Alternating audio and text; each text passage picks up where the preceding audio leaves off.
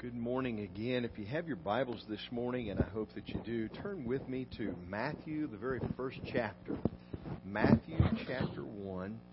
And uh, we're going to begin reading together this morning at verse 18. And of course, uh, we have there recorded for us by Matthew in his gospel the Christmas story.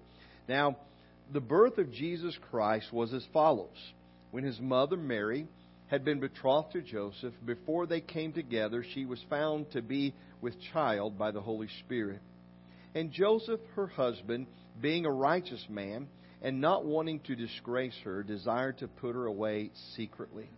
But when he had considered this, behold, an angel of the Lord appeared to him in a dream, saying, Joseph, son of David, do not be afraid to take Mary as your wife, for that which has been conceived in her is of the Holy Spirit and she will bear a son, and you shall call his name Jesus, for it is he who will save his people from their sins.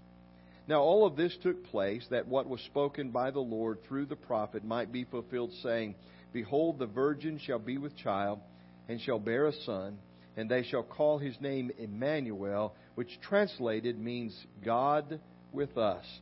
And Joseph arose from his sleep, and did as the angel of the Lord had commanded him and took her as his wife and kept her as a virgin until she gave birth to a son, and he called his name Jesus.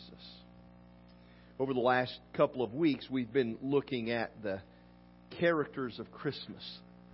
And uh, oftentimes we uh, look at so many different things in regards to that. And I wanted us to take a little time to focus specifically on the main characters of Christmas, which have been Mary, Joseph, and today we want to look at infant Jesus and what that means to us of his coming into this world. Jesus' birth is unlike any other birth ever in human history.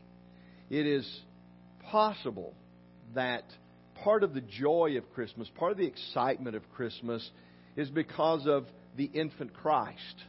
That thinking about him as an infant brings us back to a, kind of the magic of a childhood in regards to Christmas.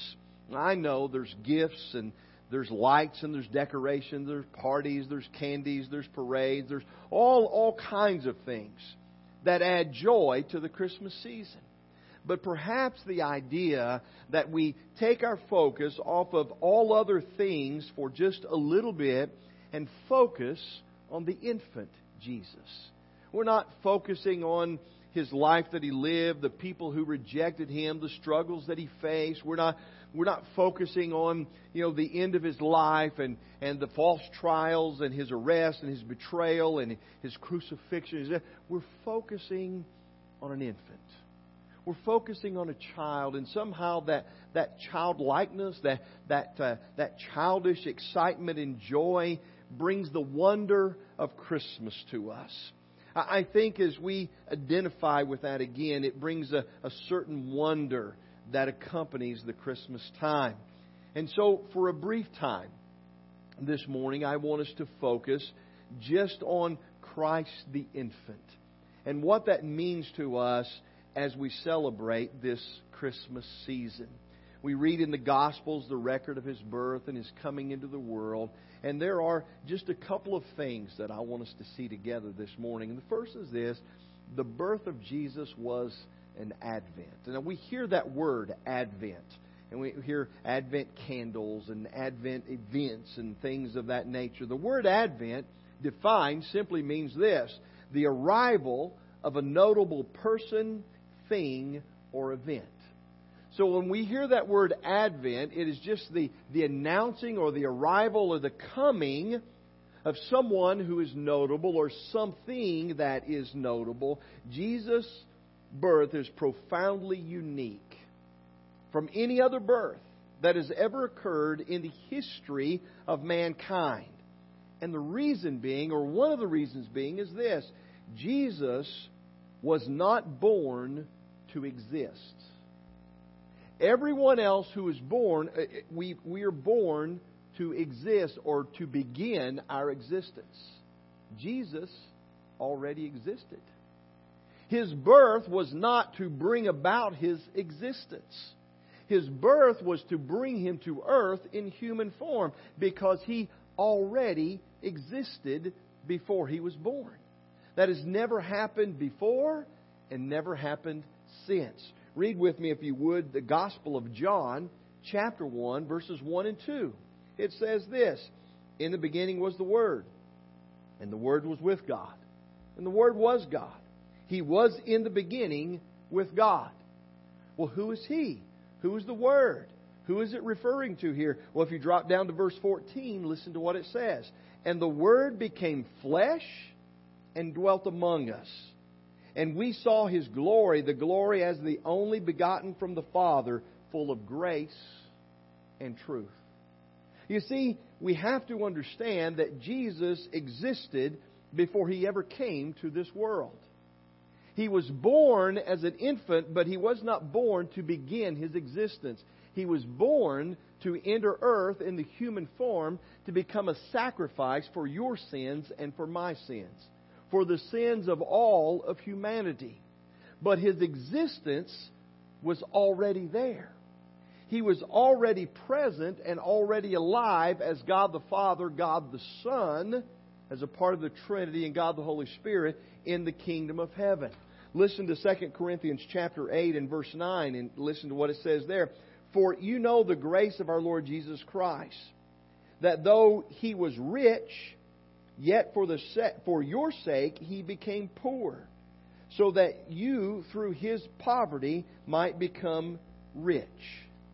He was rich in the kingdom of heaven, yet he became poor. He emptied himself, taking on the form of a bondservant and coming to earth, surrendering himself to the obedience of the Father, even obedient to the point of death, death on a cross, the Scripture tells us.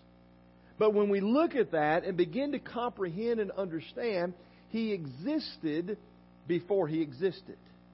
He existed in the kingdom of heaven as God the Son before he ever came to earth as Jesus the infant.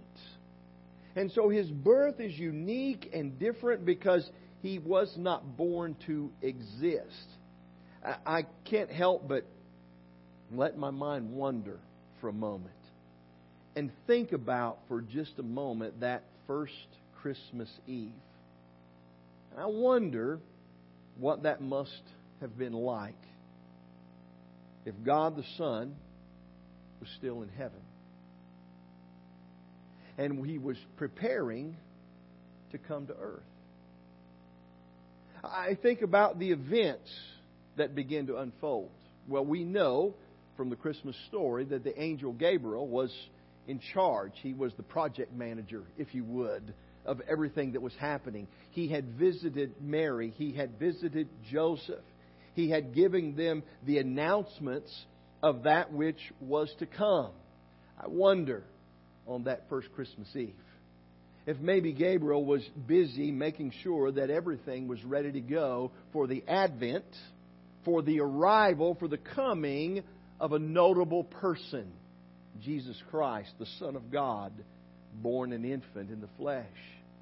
I just wonder if he was making sure that the heavenly host was all gathered together in the heavenly choir room, ready for their portion of the event to enter the stage of the history of time, to, to bring a glorious message of the good news of great joy, announcing the birth of Jesus to the shepherds on a hillside.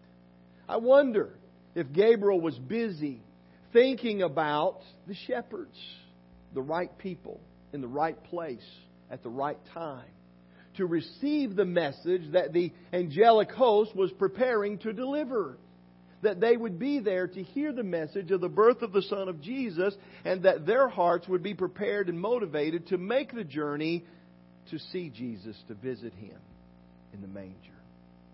I wonder, was he about the business of making sure that the end was full and that there was no other place for Jesus to be born except in the place where a lamb should be born because he was to become the perfect lamb that would be sacrificed to take away the sins of the world. I just wonder about everything that happened to prepare for the advent, for the coming of a notable person to this world. Gabriel would have been busy. Heaven would have been busy. But there would have been a certain sorrow. Because God the Father was sending his only Son from the perfect throne room of the kingdom of heaven to come into this world full of sin, full of pain, full of sorrow, full of difficulty, full of challenges. And the Father knew full well what was ahead of his Son. And he knew everything that he would encounter and everything that would occur as, as he lived this life. And while there was a lot of, of excitement about the coming of a significant person, the Son of God, there had to be some sorrow. There, there, there had to be some difficulty in his heart or heaviness in his heart of sending his Son to this earth. I wonder if there was a conversation between God the Father and God the Son. We know that a number of times while he was here on this earth that Jesus prayed to his Father, which was in heaven. I wonder if there was a conversation that first night, just before he was leaving heaven and coming to earth as an infant. I think the Scripture gives us a little glimpse of that, perhaps. Hebrews chapter 10, beginning in verse 5.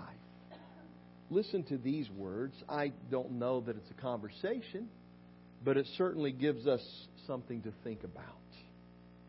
Therefore, when he comes into the world, he says. I think that's interesting.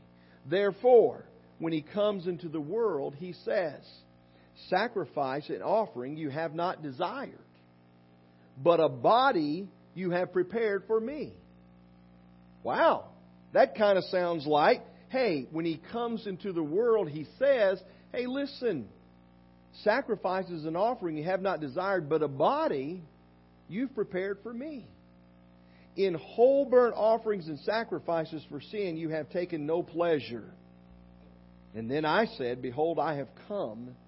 In the scroll of the book it is written of me to do your will, O God.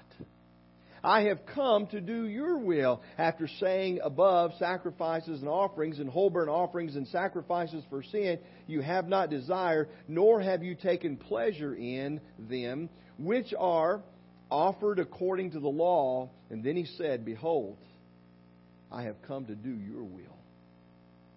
He takes away the first in order to establish the second.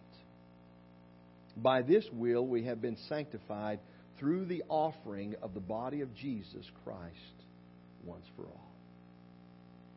I wonder. A conversation. Listen, according to the law and history, there's been sacrifices, burnt offerings, blood offerings that were given. You didn't take pleasure in that. That wasn't the purpose of those is, is for pleasure. It was for the sake of sin but a body you've prepared for me. And I'm going to, to fulfill in that body the desire that you have to pay the price for all the sins of all of mankind, for all of history. Father, I know that I'm going to do your will. Sounds like a conversation that could have happened. I'm not saying it is, but it sounds like a conversation that could have happened the night before Jesus left the perfectness of the throne room of heaven to the come to the sinfulness of this earth as an infant child so that he might ultimately become the sacrifice Jesus, an infant, a child, coming to this world, growing and maturing and finding favor in the eyes of men and in God to become the ultimate sacrifice for our sins. Everything was ready. All was prepared for the arrival of an important person, Advent. Second thing I want us to see this morning is this. The infant birth, the infant's birth announces God is with us. This is so important for you and I to understand God is with us. Verse 23 of Matthew 1 that we read this morning says this Behold, the virgin shall be with child, and shall bear a son, and they shall call his name Emmanuel, which translated means God with us. God is with us. That's what the infant birth means. It means that God left the throne of heaven in the form of God the Son, and He entered the world in the form of infant Jesus in order to be with us. In the Bible, there are over 256 titles that are given to Jesus in an effort to reveal to us His nature, His majesty, His deity, and His humanity. But one of the most significant is the title Emmanuel, which translated means God with us. That He has come to be present with you and I, that He has come to live among us and be a part of us. Jesus' birth was a miracle. Stop and think for a moment all of the things that surrounded the birth of Jesus Never before, never since has anything like this happened. A virgin gave birth to a child. His life began as a miracle from the throne room of heaven to this earth. The entirety of his life was encompassed in miracles. The scripture records for us 37 distinguishable miracles that Jesus performed while here on this earth. 37 miracles. And then if we go to John chapter 20, verses 30 and 31, listen to what it says. Therefore, many other signs Jesus also performed in the presence of his disciples. So, not just the 37 that are recorded in Scripture, but multitudes of other signs and miracles he performed, which are not written in this book. But he says, These have been written so that you may believe that Jesus is the Christ, the Son of God, and that by, leaving, by believing you may have life in his name. Jesus came to earth in the form of an infant, and it was a miracle. Jesus lived his life performing multitudes of miracles, all kinds of miracles, from, from the uh, authority of nature to the authority over death to the authority over food and its distribution to the healing of the lame and the blind and the sick. All miracles that Jesus performed in order for us to know that He truly is the Son of God. And that in knowing that, we may believe in Him, and believing in Him, that we might have life in His name, the name Emmanuel. God is with us. He is present. And his life ended with a miracle the miracle of the resurrection. So, from his birth to his resurrection and everything in between, the life of Jesus was a life of miracles. It's a life of miracle that says to us it is amazing, it is miraculous that God is with us. And as we think about this Christmas season, as we think about the miraculous of the life of Jesus, from his birth to his life to his death and resurrection, the thing that I can encourage you the most with, as we think about the advent of the coming of the Christ child, is to re- re- comprehend and to understand that God is with us. Sometimes the holidays can be hollow.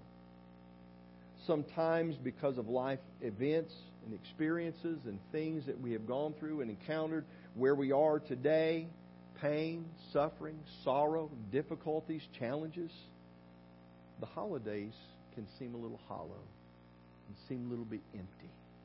Sometimes we can feel very lonely, even in a crowd. And what I want to encourage you this Christmas season is because of the advent of the coming of the Christ child It's to know and remember and to understand no matter what, God is always with us. God is always present in our lives. We are never alone because God is with us. this morning we're going to offer an invitation Him.